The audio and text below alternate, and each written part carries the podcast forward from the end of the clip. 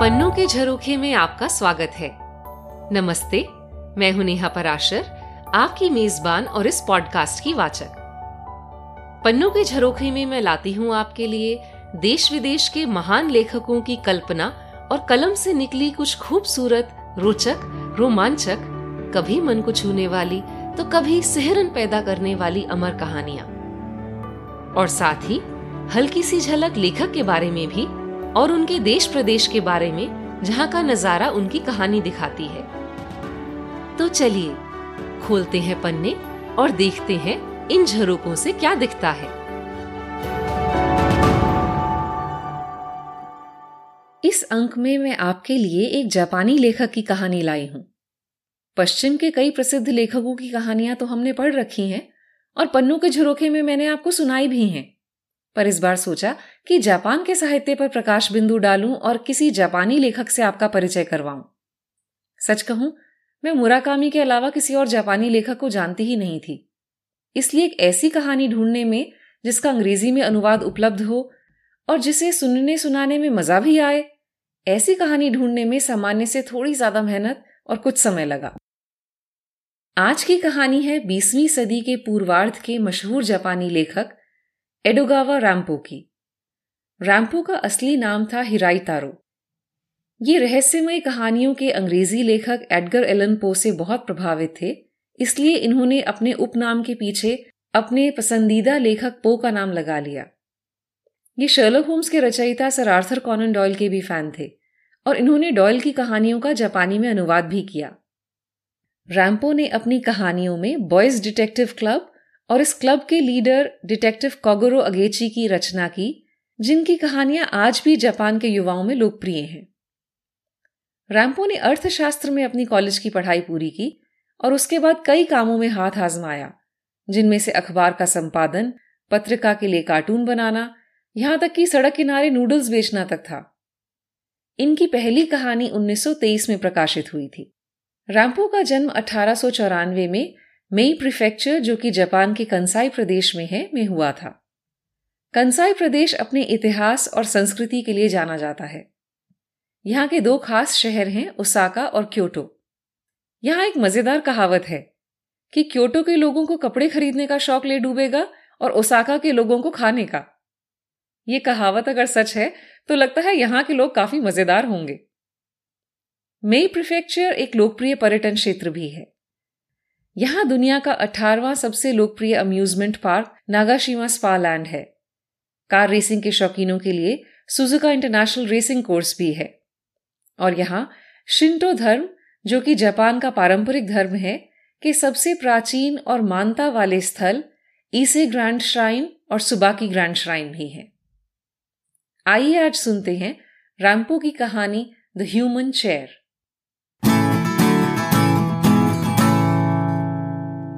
इंसानी कुर्सी। सुबह के दस बज के कुछ मिनट हुए थे। योशिको ने दूतावास दफ्तर जाते हुए अपने पति को अलविदा कहा। यह समय अब उसका था। उसने पढ़ने वाले कमरे में खुद को बंद कर अपना काम शुरू किया। उसे एक पत्रिका के विशेष ग्रीष्म अंक के लिए एक नई कहानी भेजनी थी। वह एक लोकप्रिय लेखिका थी। शायद अपने राजदूत पति से भी अधिक लोकप्रिय। उसे रोज पाठकों के प्रशंसा भरे अनेकों खत आते थे। आज सुबह भी काम पर बैठते ही उसने सबसे पहले आई हुई चिट्ठियों पर नज़र डाली। पहले उसने छोटे, संक्षिप्त पत्र पढ़कर परे किए। फिर उसने डाक से आया एक मोटा सा पुलिंदा उठाया। उसे अक्सर नए, सिखतड़ लेखक अपनी लेखनी व पांडुलिपियाँ भेज देते थे, उसकी प्रतिक्रिया और सुझाव जानने के लिए। पर इस पर ना लेखक का नाम था, ना ही कोई शीर्षक। बस अचानक से भेजने वाले ने बात शुरू कर दी। मोहतरमा, एक अजनबी होते हुए ये चिट्ठी आपको भेजने के लिए माफ़ी चाहता हूँ। जो मैं आगे लिख रहा हूँ, शायद उससे आपको सदमा लगे। फिर भी मैं इस पत्र द्वारा अपना अपराध कबूल करना चाहता हूँ। मैंने महीनों से खुद को दुनिया से छुपा रखा है। ऐसा कोई नहीं जिसे मेरी करतूतों के बारे में भनक भी हो। फिर भी मैं अब ये बोझ नहीं झेल सकता। मुझे अपना राज खोलना ही होगा। मैं समझ नहीं पा रहा कि कहाँ से बात शुरू करूँ, क्योंकि मेरी कहानी बहुत विचित्र है। मैं शुरू से बताने की कोशिश करता हूँ। सबसे पहले यह बताना चाहूँगा कि मैं बहुत बदसूरत हूँ। आप ये याद रखिएगा, नहीं तो मैं बाद में आपसे जो प्रार्थना करूँगा, अगर वो आपने मान ली तो मुझे देखकर आप शायद भय या घृणा महसूस करें। मैं पेशे से एक अदना सा कारीगर हूँ। अगर मैं किसी बड़े घर में जन्म लेता या मेरे अंदर साहित्य और संगीत जैसी प्रतिभाएँ होती तो शायद मैं कला में डूबकर अपनी कुरूपता को भुला पाता। पर मैं अभागा हूँ और मैं बस बढ़ा ही बन पाया। धीरे धीरे मेरी खासियत कुर्सियाँ बनाना बन गई। इस काम में मैं सफल रहा, यहाँ तक अच्छी साख भी बना ली। इस वजह से मैं अपना काम चुनने की हैसियत रखता था। मैं सिर्फ़ खास आराम कुर्सियाँ बनाने के ऑर्डर लेता जिन्हें बनाना पेचीदा होता। जिनमें ग्राहक किसी खास कारीगरी या कमर या हाथ टिकाने की जगह की कुछ नए डिज़ाइन या खास गद्दियाँ इत्यादि की फरमाइश करता। मुझे अपने काम से बहुत खुशी मिलती। शायद मैं आपको घमंडी या बड़बोला लगूं, पर मैं अपनी कारीगरी पर वाकई फक्र महसूस करता था। वैसे ही जैसे कोई कलाकार अपनी सबसे सुंदर कलाकृति पर करता होगा। कुर्सी बन जाने के बाद मैं उस पर बैठकर ज़रूर देखता। चाहे अपनी औकात भुलाकर। अपनी बनाई कुर्सी पर बैठकर मुझे खुशी और बहुत गर्व होता और मैं अपनी कल्पना में उन लोगों के बारे में सोचता जो इस कुर्सी पर बैठेंगे। आलीशान, खुशबूदार घरों में खूबसूरत चित्रों और बेशकीमती कांच के झूमर, कालीनों के बीच बैठे रईस, राजसी लोग। मेरी कल्पना की उड़ान जाने मुझे कहाँ कहाँ ले जाती। मैं ऐसे किसी घर में अपने सपनों की परी का हाथ पकड़े अपनी कुर्सी पर बैठा हूँ। पर फिर बाहर से आती हुई कामकाजी औरतों और उनके रोते चिल्लाते बच्चों के शोर से मेरा सपना टूट जाता और मैं फिर धरातल पर आ गिरता, एक ज़मीन पर रेंगते हुए गंदे कीड़े की तरह। मेरे टूटे सपने और उनसे बहुत बहुत दूर मेरी ज़िंदगी का दर्द मुझे खाता रहा। एक बार मुझे योकोहामा में एक विदेशी होटल के लिए एक कुर्सी बनाने का काम मिला। एक खास, बड़ी सी, मुलायम चमड़े से बनी आराम कुर्सी जैसी मैंने पहले कभी नहीं बनाई थी। मुझे खास कारीगर होने की अपनी साख बनाए रखनी थी और मैं दिलो जान से कुर्सी बनाने के काम में लग गया। मैं इस काम में ऐसा खोया कि अक्सर खाना और नींद तक भूल जाता था।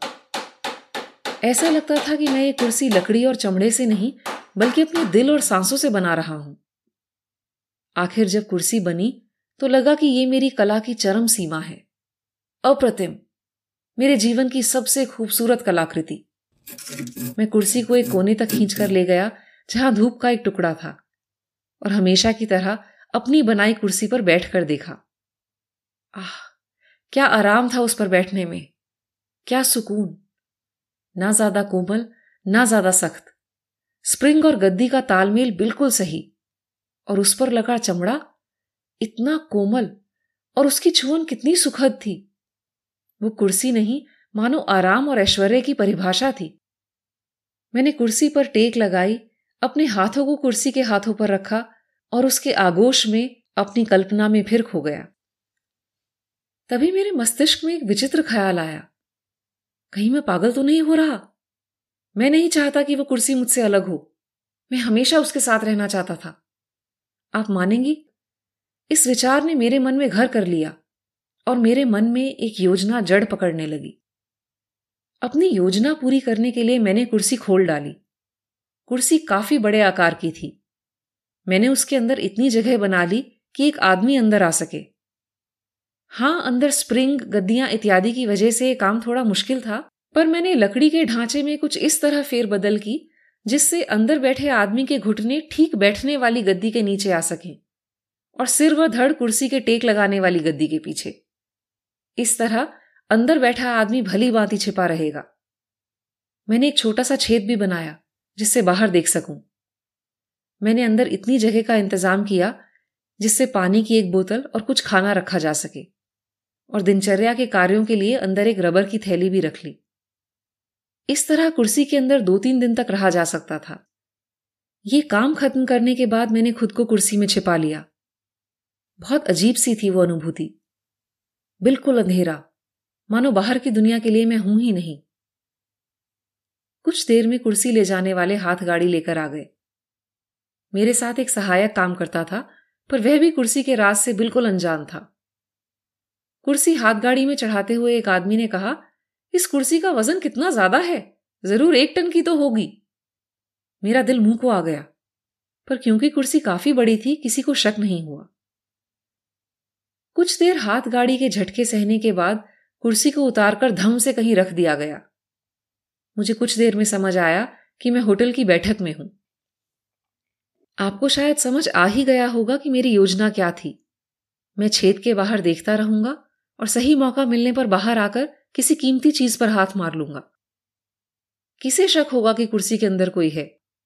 मैं एक साय की तरह चोरी करूँगा और वापस आकर अंदर छुप जाऊँगा और बाहर के तमाशे को देखूँगा। मेरी योजना सफल रही। होटल पहुँचने के तीसरे दिन तक ही मैंने काफ़ी सामान इकट्ठा कर लिया था। बाहर हो रही चोर को पकड़ने की अफरा तफरी देखने में भी मुझे बहुत मज़ा आ रहा था। अब मैं आपको एक और अनुभव के बारे में बताता हूँ, जिससे मुझे अपनी स्थिति, चाहे जैसी भी हो, और अच्छी लगने लगी। कुर्सी होटल की बैठक में रखी थी। कई लोग आकर उस पर बैठते थे। एक पल के लिए भी किसी को शक नहीं होता कि वो नर्म गद्दी जिस पर वो आराम से बैठे हैं, असल में हार्ड मास का एक आदमी है। मैं एक ऐसे जीव की तरह महसूस कर रहा था जो मानो किसी और ही दुनिया से आया हो, और बाहर की दुनिया के लोगों को मैं सिर्फ़ उनकी आवाज़, सांसों, कपड़ों की सरसराहट और शरीर की बनावट से पहचानता था। धीरे धीरे मैं लोगों को सिर्फ़ छुअन के एहसास से पहचानने लगा। हर किसी के कंधे की चौड़ाई, रीढ़ की हड्डी का घुमाव, हाथों और पैरों की लंबाई आसन की गोलाई उसकी पहचान थी। शायद सुनने में अजीब लगे, पर चाहे लोग समान दिखते हैं, उनके शरीर की छुअन उंगली के निशानों की तरह भिन्न होती है। और औरतें, बाहर की दुनिया में हम उन्हें खूबसूरत या साधारण कहकर अलग अलग वर्गों में बांट देते हैं। पर मेरी कुर्सी के अंदर की अंधेरी दुनिया में चेहरे की सुंदरता कोई मायने नहीं रखती थी। मैं उन्हें छुअन, उनकी आवाज़ और उनके शरीर की गंध से पहचानता था। एक लड़की, वह जो पहली बार मुझ पर आकर बैठी, उसने मेरे मन में गहरा प्रेम जगा दिया। उसकी आवाज़ से लगता था कि वह किसी पश्चिमी देश की गोरी है। वह कुछ गुनगुनाते हुए मेरी ओर आई और किसी बात पर अचानक ही हंस पड़ी। वह आधे घंटे तक कुर्सी पर बैठी रही और कुछ गाती रही। उसका शरीर गाने की सुरताल की लहरों पर डोल रहा था। यह एक नया अनोखा सा एहसास था मेरे लिए। मेरे बदसूरत चेहरे पर कभी भी किसी लड़की ने एक नज़र भी नहीं डाली थी। और यहाँ एक गोरी लड़की, मेरे इतने करीब। हम दोनों के बीच बस चमड़े की एक हल्की सी परत थी। इस अनुभव के बाद मैं चोरी करने का इरादा मानो भूल ही गया। सोचने लगा, शायद मेरे जैसे व्यक्ति के लिए यही ज़िंदगी ठीक है। असल में मुझ जैसे कुरूप और ठुकराए हुए व्यक्ति के लिए शायद ये गलत भी नहीं। इस विचित्र अंधेरी दुनिया में मैं अपनी कुछ इच्छाओं को पूरा ना सही कम से कम उनके करीब तो जा सकता था। पहले मैं सिर्फ़ चोरी करके भाग जाना चाहता था, पर अब मुझे अपने नए घर से लगाव हो गया था। इस तरह कुर्सी में रहते मुझे कई महीने हो गए। मैं किसी कर्तव्यबाज की तरह मुड़ा तुड़ा झुका अंदर बैठा रहता। धीरे धीरे मेरी मांसपेशियाँ जवाब देने लगी। अब मैं सीधा खड़ा भी नहीं हो सकता था। मुझे गुसलखाने तक भी रेंग कर जाना पड़ता। फिर भी जो सुख मुझे मिल रहा था, उसके बदले ये तकलीफ़ कुछ भी नहीं। एक दिन होटल में लाए जाने के कुछ महीनों बाद मेरी कहानी में एक मोड़ आया। होटल को किसी जापानी मालिक को बेच दिया गया और नए मालिक होटल में बदलाव लाने लगे। मुझे लगा कि अब मुझे यहाँ से निकलकर वापस बाहर की दुनिया में चले जाना चाहिए। चोरी के पैसों से अब मैं धनवान हो गया था। मैं ठाठ से बाहर रह सकता था। पर मेरे मन में कुछ और ही बात थी। होटल में रहते रहते मैंने अनेक विदेशी औरतों से प्रेम किया, पर मैं असल में एक जापानी स्त्री के प्रेम का पात्र बनना चाहता था। ये विचार मेरे मन में चल ही रहे थे कि मेरी कुर्सी को नीलामी घर भेज दिया गया।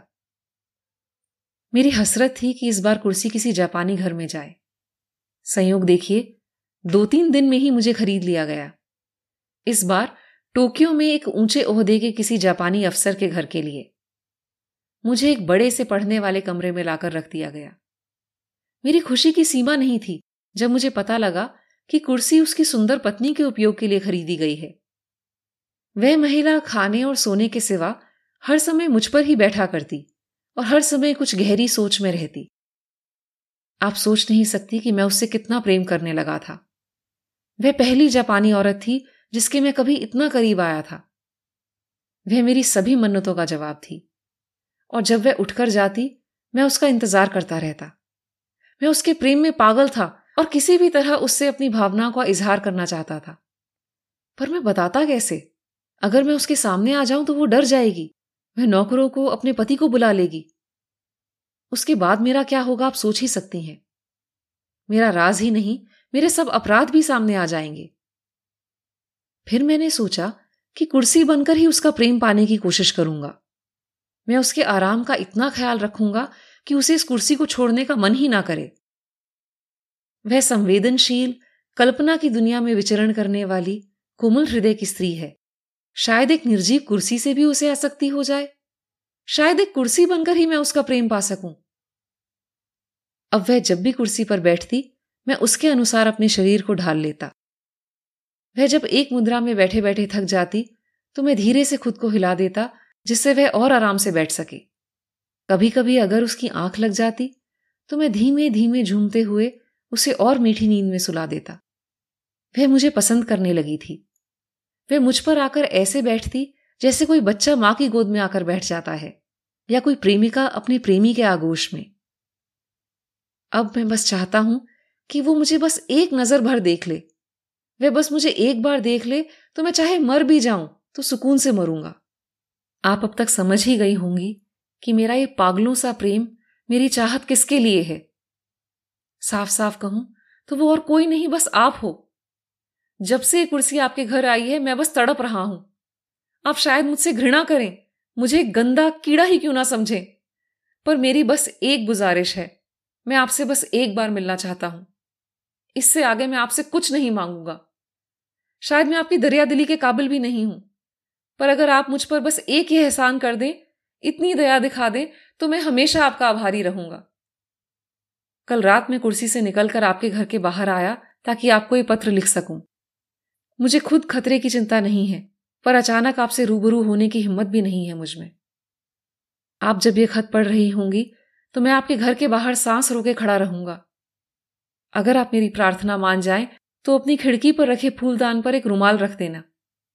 ये संकेत मिलने पर मैं सामने के दरवाजे से एक आम आगंतुक की तरह आपसे मिलने आ जाऊँगा। चिट्ठी इस वाक्य पर समाप्त हो गई, पर चिट्ठी खत्म होने से पहले ही योशिको का रंग फीका पड़ चुका था। वह कुर्सी पर बैठकर ही चिट्ठी पढ़ रही थी और उसके मन की घबराहट बढ़ती जा रही थी। किसी अमंगल की आशंका से अनायास ही उठकर वह दूसरे कमरे की ओर ऐसे भागी जैसे कोई शरणार्थी हो। उसका मन हुआ कि चिट्ठी के टुकड़े टुकड़े कर दे, पर वह आगे पढ़ती रही।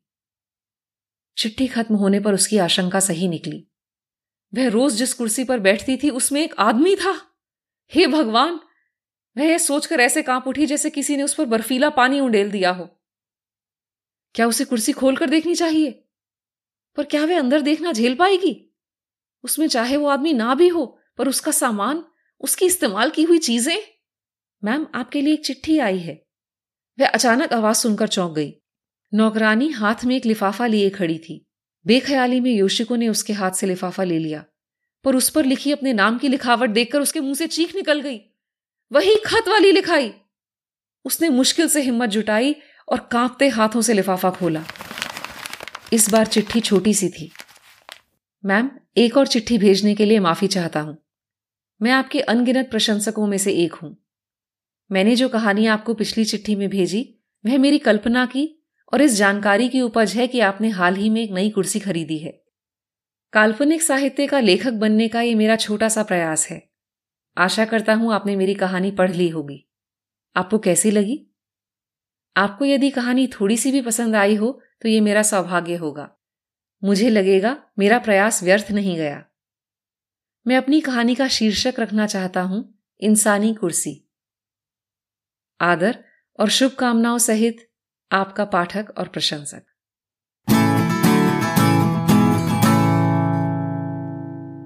पिछली बार मैंने आपसे प्रश्न पूछा था कि भारत में कौन सा शहर है जो समुद्री जहाजों का बंदरगाह है और अंतरिक्ष यानों का भी?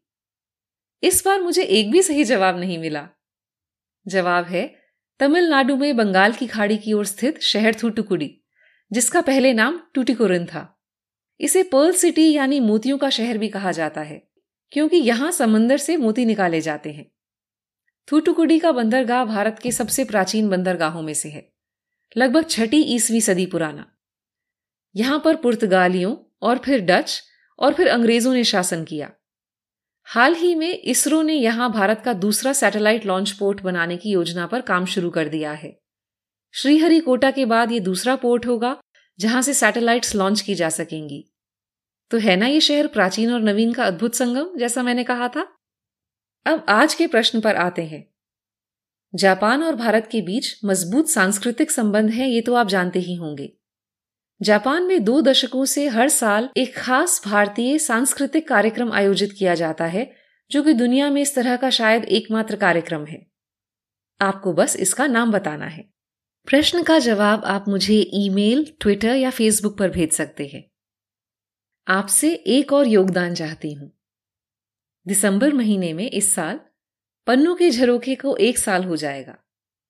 पन्नू के झरोखे के एक साल पूरा होने के उपलक्ष्य में क्या हम कुछ खास कर सकते हैं? यदि आपके पास कोई सुझाव हो तो मुझे ईमेल पर भेजिए। तो कैसी लगी आपको आज की कहानी? मुझे ईमेल करके ज़रूर बताएँ। ईमेल एड्रेस है सुनो P K J at Gmail dot com यह आपको शो डिस्क्रिप्शन में भी मिल जाएगा। कहानियाँ सुनते रहने के लिए इस पॉडकास्ट को सब्सक्राइब ज़रूर करें। अगले एपिसोड तक आपसे इजाज़त लेती हूँ। तब तक इस खूबसूरत दुनिया के नजारे पन्नों से देखते सुनते रहिए। जाने कौन सा पन्ना दिल का ही कोई झरोखा खोल दे।